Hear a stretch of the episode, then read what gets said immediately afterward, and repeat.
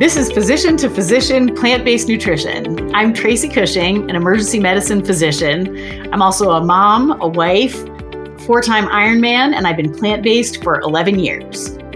And I'm Eden English. I'm an internal medicine physician, a hiker, a ski boarder, a mom, and I've been vegan for the last five years. We're passionate about helping other doctors learn the science behind plant based eating so they can help their patients develop sustainable, healthy eating habits.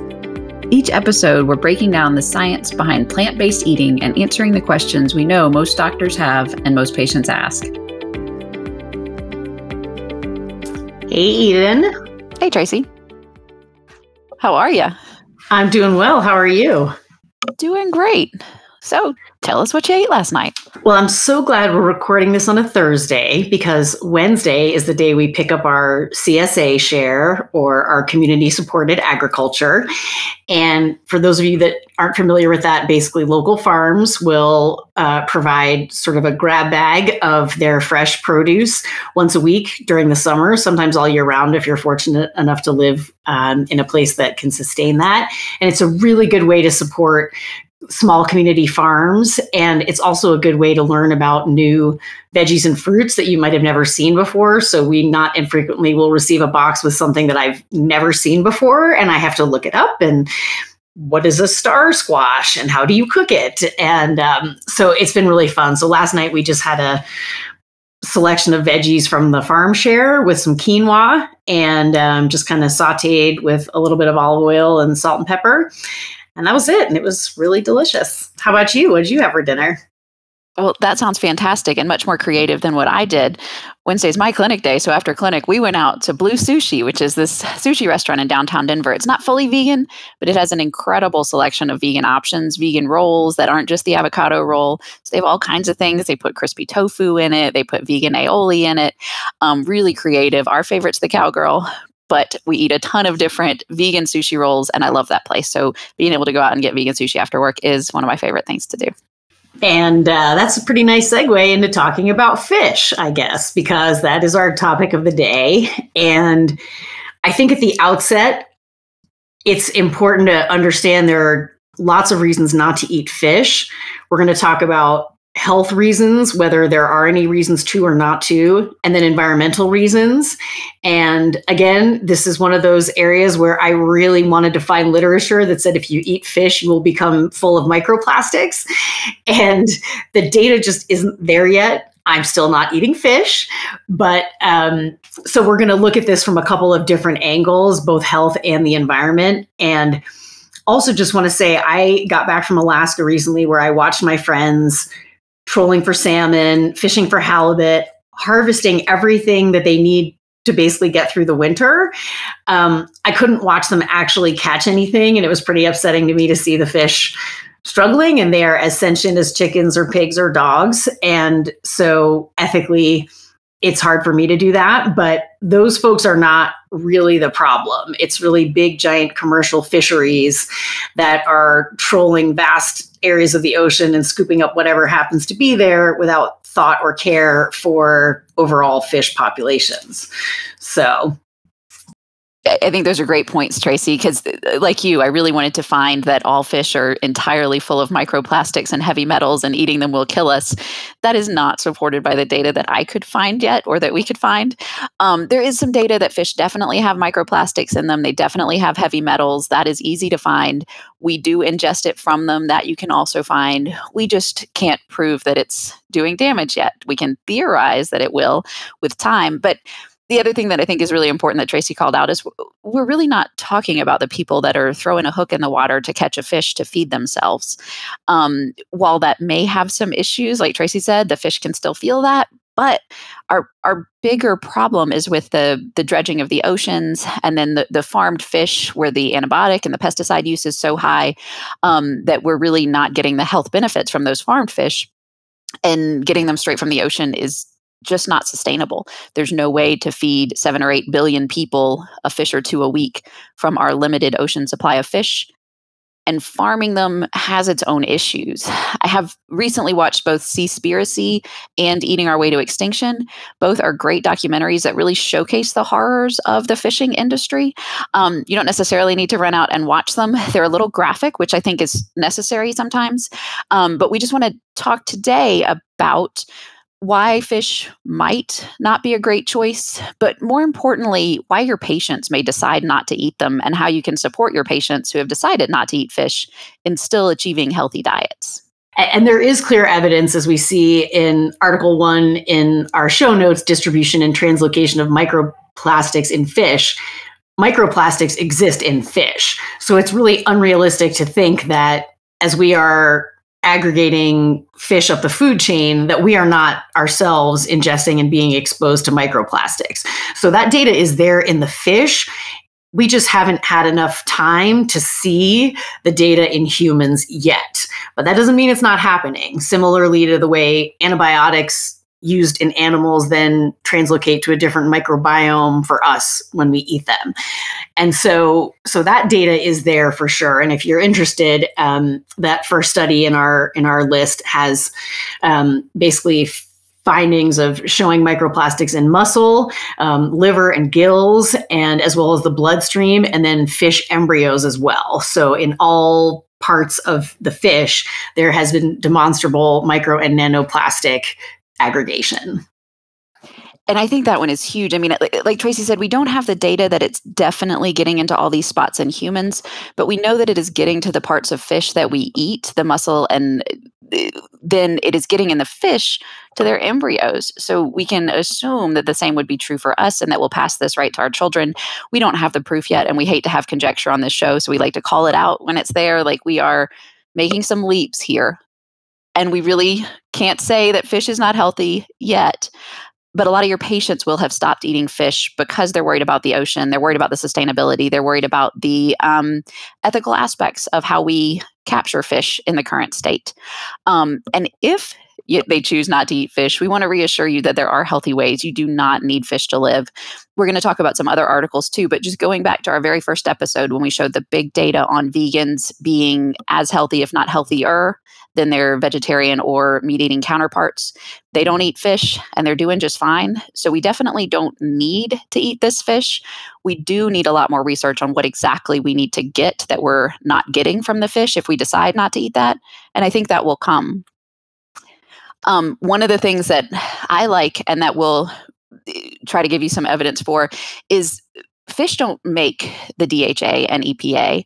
Um, they eat it. They eat it from eating sea plants. So they eat seaweed, they eat algae, microalgae, and this is how they get the DHA and EPA, which is the omegas that we're all talking about that we think are the health benefits of fish.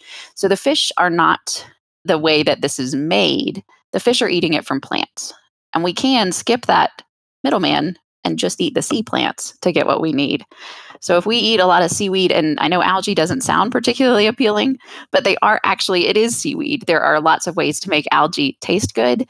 And they have all these new supplements now instead of just fish oil. If your patients are worried about not taking fish, they can take a microalgae supplement that has the DHA EPAs that we need, um, and it comes from plants. That's a great point, Eden. And I think we should say that in the metadata of diets, the pescatarians, right, so the folks who only eat fish, definitely do better than the meat eaters, right? So, absolutely, if your patients are choosing between a porterhouse and a salmon, go with the salmon for sure for health reasons, because we know for sure that porterhouse is worse for you. But you definitely don't need to consume fish to get, as Eden said, those plant based sources of omega 3s, which we think are the reason why most of the data on fish and mortality and disease states is actually pretty mixed because some studies show it is beneficial and has protective effects if you eat more fish some some studies show zero protection and then there's a lot of kind of muddled data there in the middle there's no super compelling data to suggest that if you eat fish your risk of death is less but certainly compared to if you eat meat that data does exist. So, on the continuum of nutrition, as you urge patients to go more plant based, for sure choose that salmon over that porterhouse if you're not quite ready to choose the tempeh steak or the vegan sushi. Right? Absolutely great point. If you're going to eat any sort of flesh or animal product, fish is the best one to eat. Um, it's better than eggs and dairy, which are the other two episodes we're doing nearby this one. It's far better than meat. So we know that fish is not the end of the world if you eat it right now. It might be the end of the world if we keep farming it the way we're doing. Um, but that's a different aspect of why we don't eat fish. Um, and to Tracy's point, I mean, there is mixed data on fish. We all sort of assume that there's tons of data that eating a fish or two a week is very healthy and will keep you alive forever. But when you really drill down, it is not that clear cut. So when we look at the omega 3 fatty acids for the primary and secondary prevention of cardiovascular disease, um, that study just showed a slight reduction in coronary heart disease mortality um, with the number needed to treat of 334 to reduce one event. So that is a lot of people to feed fish to to reduce one event. Um, given the population size and the inability to get fish in a sustainable method, um, we really need to look at whether we have other options besides trying to triple the size of our oceans to get more fish so that we can feed everybody a fish or two a week. We need to do more research to figure out if we really can substitute this with the things that fish eat, um, seaweed and algae, and finding uh, great ways to eat more vegan sushi, which has probably the same health benefits. We just haven't fully proved that yet. And interestingly, in that study, when they compared fish based long chain omega 3s to plant based um, omega like long chain fatty acids they they also didn't really find a significant effect.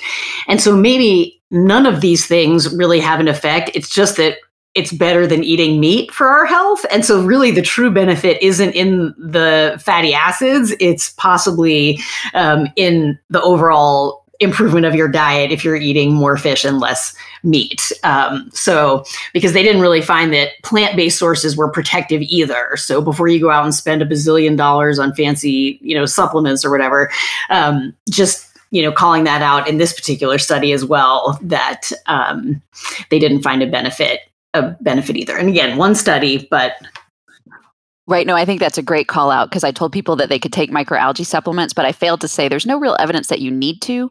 I know for years we were telling people to take fish oil. If you don't want to eat fish, if you don't like the taste, just take some fish oil. It'll be fine. And I think we've debunked that now pretty solidly that fish oil supplements have no benefit to health. There's no help with that. You don't need those and it may be the same for microalgae. So certainly don't spend a lot of money on it. If your patients are worried about it when they give up fish, it's something that you could recommend as a hey, if you're worried, take this. I personally don't take any supplements, um, but I do actively seek out um, seaweed because I love it. and you can also, and I don't love seaweed, um, but I do love flax seeds and I do love nuts. And so those can also be sources of um, omega 3s as well. And so flaxseed oil is something that's pretty easy to take um, as a supplement if you don't enjoy putting a ton of flax seeds into your food. And uh, I'll admit I'm guilty of that because I'm afraid of what going into early menopause is going to do for my cholesterol.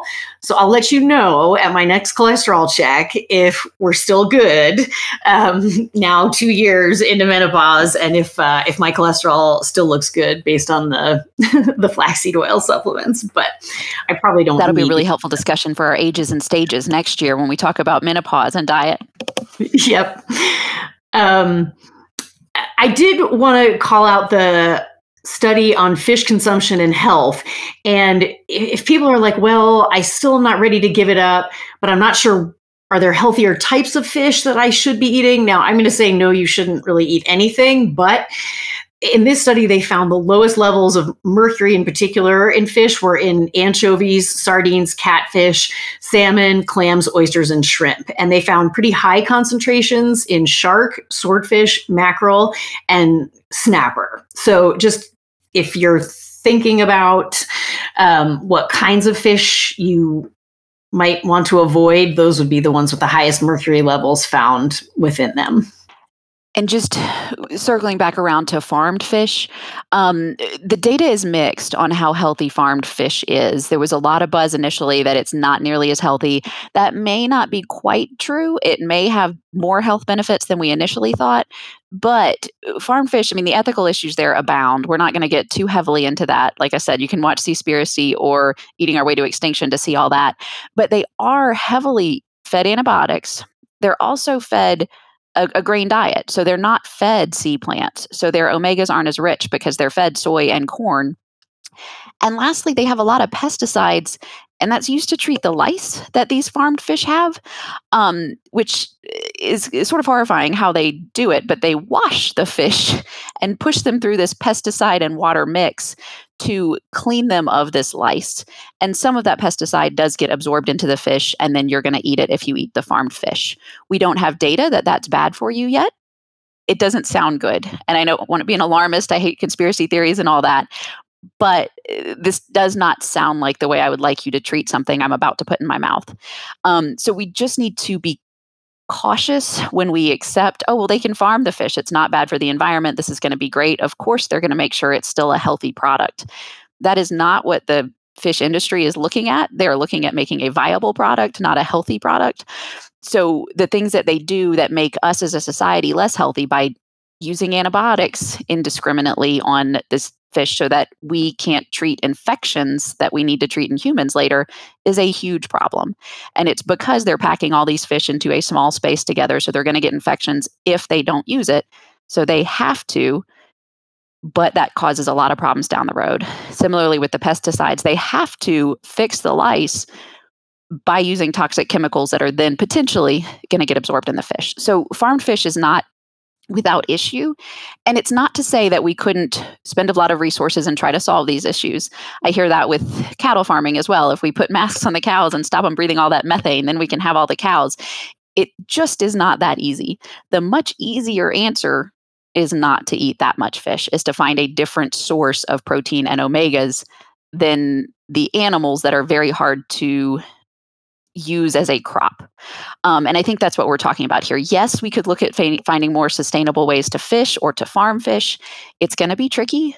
And what if we looked at different food sources instead of continuing to sort of abuse our oceans and abuse the fish that we've pulled from them and put into farms and come up with creative ways to do that? Let's just try eating some seaweed and coming up with creative ways to cook and prep the sea plants, or like Tracy said, the flax and the walnuts and the fantastic nuts and seeds that have these omegas too. And I, I think that's really nicely summed up in the, the Clonan article, The Dilemma of Healthy Eating and Environmental Sustainability, the case of fish, and how people do get information that suggests maybe they should eat more fish as opposed to less meat. And that is good, but we're putting lots of pressure on current fish stocks and we're wrecking the environment by moving to more fish consumption. And so, as Eden said, these are all we're all basically like tinkering with the outside of a very complicated problem whose root is really eat fewer animals period hard stop. And so if you care about the environment you should do that. And for your own health there's no data to say that you have to eat any animal product in order to be a healthy human. And and that data is pretty clear. So we can say that for sure This is Tracy and Eden signing off. Less meat means less disease. Go have a happy plant based day.